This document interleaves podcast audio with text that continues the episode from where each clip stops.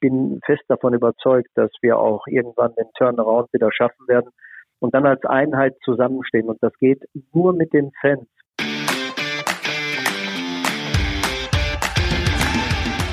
Spitz auf Knopf. Das Interview, wenn das Flutlicht aus ist. Mit Carsten Kulabik. Anruf auf Knopfdruck. Und am Telefon ist der Weltmeister von 1990, Olaf Thon. Glück auf. Glück auf. Ich äh, schicke beste Grüße ins, soll ich sagen, nördliche Ruhrgebiet oder doch eher ins äh, südliche Münsterland nach Schermbeck? Mm, jetzt im Moment auf jeden Fall nach Schermbeck, wobei ich gerade noch in Gelsenkirchen war. Und wir haben noch was Schönes gedreht für unseren Partner Gazprom und wir haben das alte Parkstadion, ähm, da steht ja leider nur noch ein Flutlichtmast, nochmal mhm. unter die Lupe genommen, alte Situationen besprochen. Und es ist aber auch jetzt das neue Parkstadion wunderschön geworden und ich hoffe, dass da die A-Jugend, B-Jugend und die Amateure viele erfolgreiche Spiele bestreiten werden. Und ich glaube, da kommen ganz viele Emotionen natürlich bei dir hoch, wenn ja. du ans Parkstadion denkst. Woran denkst du dann immer im ersten Moment, wenn du dann vor Ort bist und diesen letzten verbliebenen Flutlichtmast siehst? Ähm, ja, sicherlich an meinen 6 zu 6. Das war am 2. Mai 1984. Genau, und, ein Tag nach deinem 18. Mhm. Geburtstag. Ganz genau, ganz genau. Und äh, das war natürlich ein besonderes Highlight, aber auch das letzte Spiel in der Arena 2001 gegen Unterhaching, als wir vier Minuten Meister waren und dann doch noch kurz vor Ende äh, von Bayern geschlagen wurden, die in Hamburg dann das Tor erzielten. Und das war natürlich sehr bitter, gehört aber, finde ich, zum Fußball dazu, denn äh, wer, so sagt man, wer äh, nicht Niederlagen einstecken kann, große auch, äh, der kann auch keine großen Erfolge feiern. Und von daher muss das wohl so sein und ich bin mit meiner Karriere sehr zufrieden. Es gab Höhen und Tiefen, viel zu viele Verletzungen, aber unterm Strich bin ich mit meiner 19-jährigen Karriere äh, sehr zufrieden. Und wenn du überlegst, Vize-Weltmeister, Weltmeister geworden 1990, eben diese angesprochenen Situationen mit Schalke 04, natürlich auch 1997 der UEFA-Cup-Sieg, aber ja. auch schon relativ früh, einen Tag nach dem 18. Geburtstag, 6 zu 6 im DFB-Pokal-Halbfinale gegen Bayern München und drei Tore hast du dabei gesteuert. Knaller, wenn man so startet, einen Tag nach dem 18. Geburtstag. Richtig, und ich ähm war da auch sehr stolz drauf, hatte davor schon in der zweiten Liga, wir sind ja dann aufgestiegen, schon in Berlin drei Tore gemacht. Ähm, und dann wurde ich ja noch im gleichen Jahr Nationalspieler, damals der zweitjüngste nach Uwe Seeler.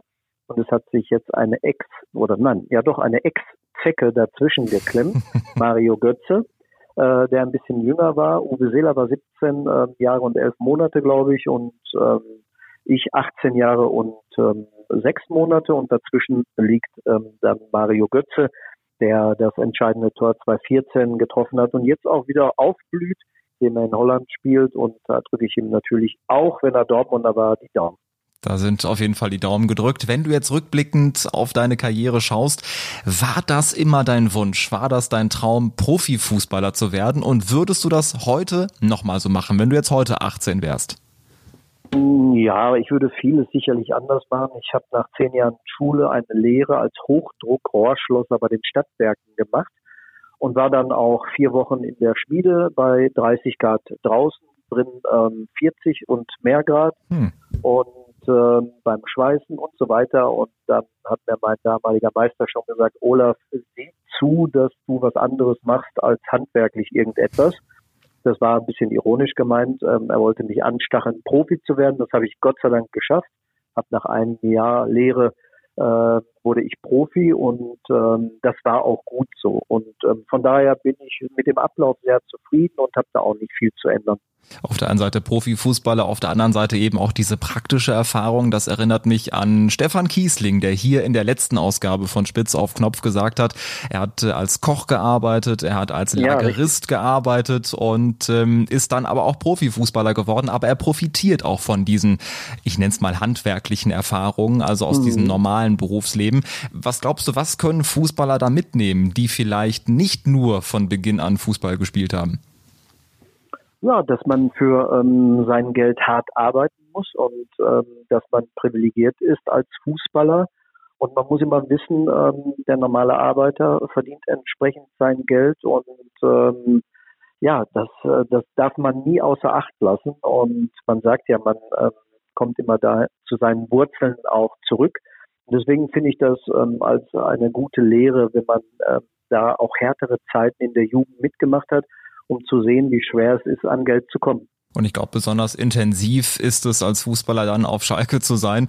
Ähm, vor über zwei Jahren haben wir uns in der Arena kennengelernt äh, bei der Premiere des Films Rudi Assauer, Macher, Mensch, Legende. Ja. 25.000 Menschen waren dabei und wir haben dann vor dem Film so einen kleinen Talk gemacht, so ein paar Anekdoten rausgehauen und ich muss sagen, ich hatte den ganzen Abend Hühnerpelle. Es war sehr emotional. Es war vor allem auch so ein besonderer Abend, weil das nochmal Schalke ausgezeichnet hat. Dieses Zusammengehörigkeitsgefühl, die diese Emotionen oder auch diese Religion, die Schalke ja auch für viele Menschen bedeutet.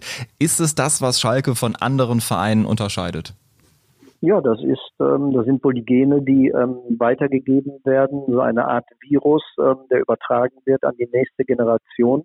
Und ich glaube auch die harte Phase, die wir jetzt im Moment bei Schalke durchmachen, da zeigt sich, wer der wahre Fan ist. Und ähm, ich bin fest davon überzeugt, dass wir auch irgendwann den Turnaround wieder schaffen werden und dann als Einheit zusammenstehen. Und das geht nur mit den Fans, weil wir Themen haben wie Ausgliederung äh, und, und, und.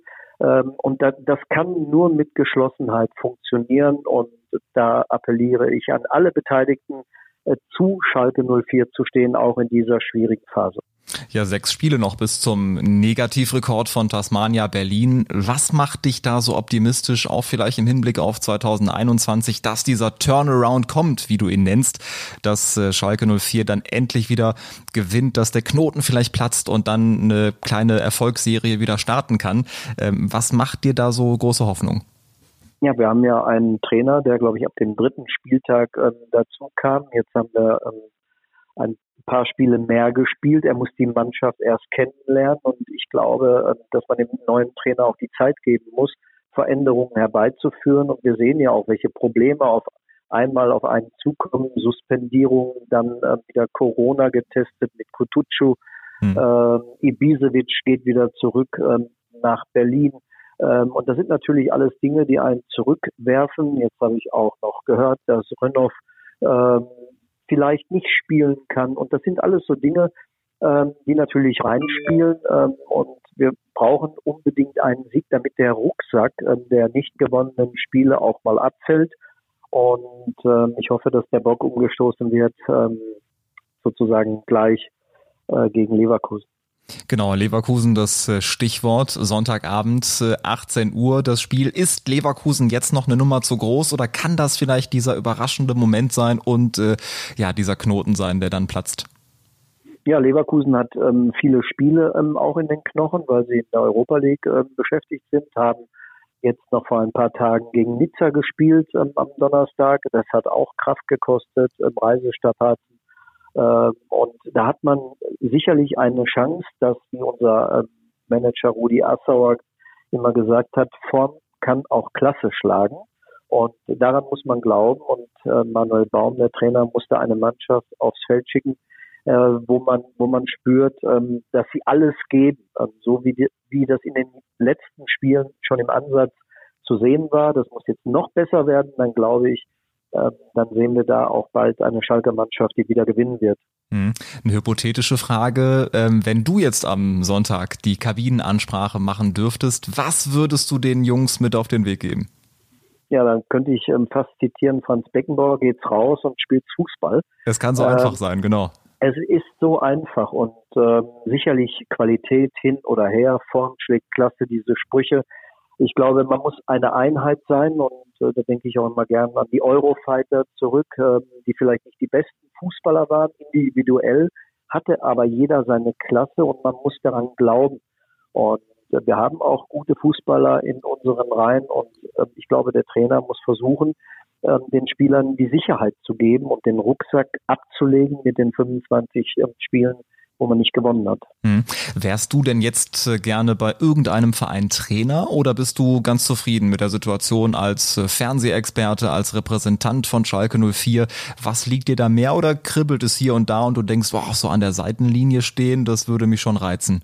Ja, ich habe ja meinen Fußballlehrer 2004 mit ähm, äh, Jürgen Klopp ähm, gemacht, mit Mike Büskens und noch einigen anderen. Ähm, das ähm, habe ich aber dann nicht direkt in die Tat umgesetzt, war dann aber noch Trainer beim VfB Hüls, fünfte Liga. Ähm, aber äh, das ähm, habe ich ad acta gelegt, bin sehr zufrieden mit meinen Aufgaben bei Schalke, wo ich ja auch Abteilungsleiter der Traditionself bin, äh, wo wir leider in diesem Jahr nicht spielen konnten, ähm, bis auf ein, zwei Hallenturniere Anfang äh, Januar und Februar. Mhm. Und ich habe jetzt den Plan für zwei ähm, 21 ähm, ab April schon wieder voll bis Ende September.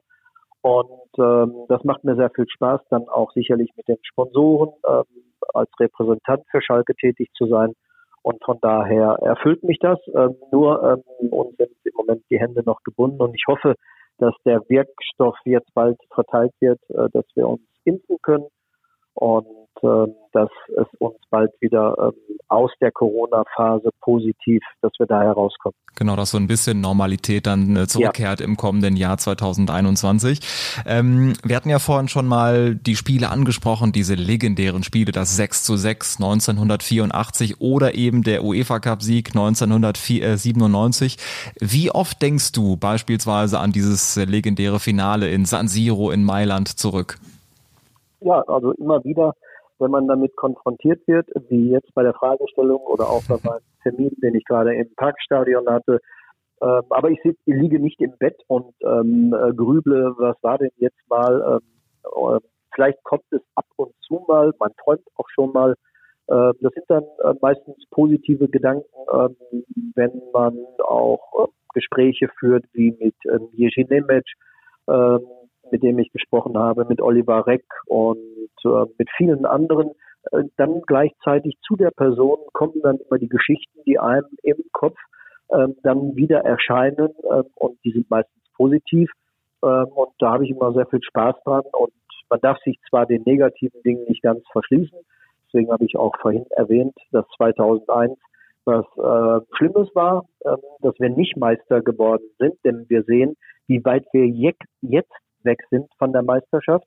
Und damals waren wir auf Augenhöhe mit Bayern München. Und damals als Meister der Herzen, ähm, wo du es gerade ansprichst, was glaubst du, was ist denn wahrscheinlich? Ähm, wann könnte Schalke irgendwann wieder Meister werden? Oder sind das Gedanken, die man sich jetzt, glaube ich, gar nicht stellen darf mhm. oder die man sich gar nicht machen einfache, darf? Das ist eine, das ist ganz einfach für mich äh, zu beantworten. Wir haben jetzt das Ziel, in der Klasse zu bleiben. Äh, das beantwortet, glaube ich, die Frage, ob man wieder Meister werden möchte. Aber ich höre bei dir raus, du bist äh, sehr optimistisch und du glaubst dran, dass es auf jeden Fall funktioniert und dass Schalke auch weiterhin erstklassig bleibt. Ja, sehr ist übertrieben, aber ich will dran glauben. Weiß aber um die Schwere der Aufgabe. Wir sind auf dem 18. Tabellenplatz, haben 25 Mal hintereinander nicht gewonnen. Ähm, das ist der Optimismus, den ich auch mitgeben möchte. Und jetzt müssen die Protagonisten versuchen, ähm, ja, das Kind aus dem Brunnen zu holen, ähm, was da fast reingefallen ist ähm, oder so eben noch hängt. Und ähm, das wird eine schwere Aufgabe und da kann ich nur die Daumen drücken, ähm, dass das gelingt. Aber es wird nicht einfach. Hm. Es könnte ja auch so ein bisschen Kopfsache sein, vermute ich mal, denn rein spielerisch bisschen, gesehen, viel, es ist wahrscheinlich viel. nur Kopfsache, oder? Ja. Denn spielerisch Nein, gesehen ist nur. doch mehr drin. Nein, es ist nicht nur, es ist immer äh, was von allem. Ähm, ich habe ja auch vorhin von dem Rucksack gesprochen, der da ist durch die nicht gewonnenen Spiele. Äh, man muss an sich glauben und das muss der Trainer in die Köpfe bekommen, dass sie besser sind als der Tabellenplatz. Äh, und äh, ich weiß nicht, ob es 50 Prozent sind, Kopfsache oder 30 Prozent, aber es spielt eine wichtige Rolle. Und die erste Gelegenheit, das zu ändern, besteht jetzt eben gegen Bayern 04 Leverkusen. Wird ein harter Brocken werden. Wir hatten ja gerade ja. drüber gesprochen. Olaf, was wünschst du dir zu Weihnachten? Habe ich gerade auch angedeutet, äh, zu Weihnachten wünsche ich mir, ähm, dass wir Corona in den Griff bekommen oder sagen wir mal in Würgegriff nehmen, ähm, dass sich so viele wie möglich impfen lassen. Ähm, da gibt es auch viele, die sagen, oh, ich möchte erst abwarten. Ich bin der Überzeugung, dass wir auf dem richtigen Weg sind, äh, wenn wir uns alle so schnell wie möglich impfen lassen. Die Wirkstoffe sind gut erprobt.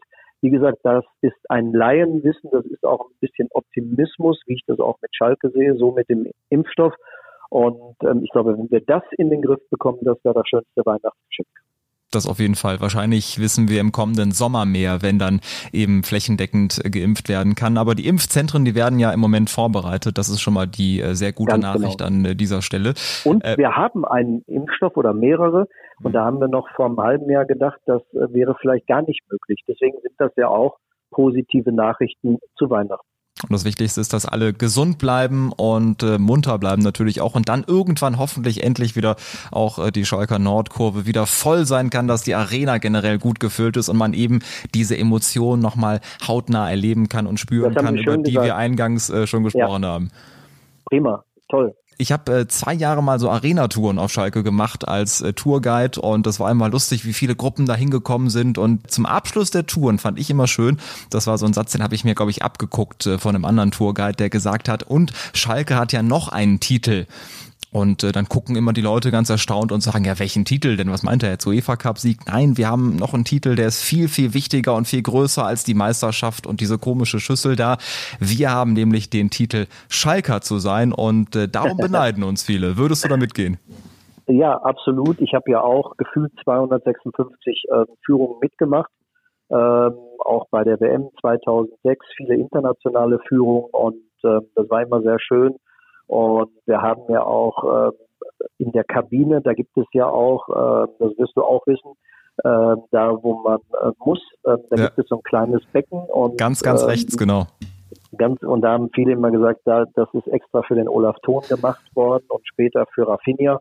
Und äh, das sind immer schöne Geschichten, die gerne erzählt werden äh, bei so Führungen.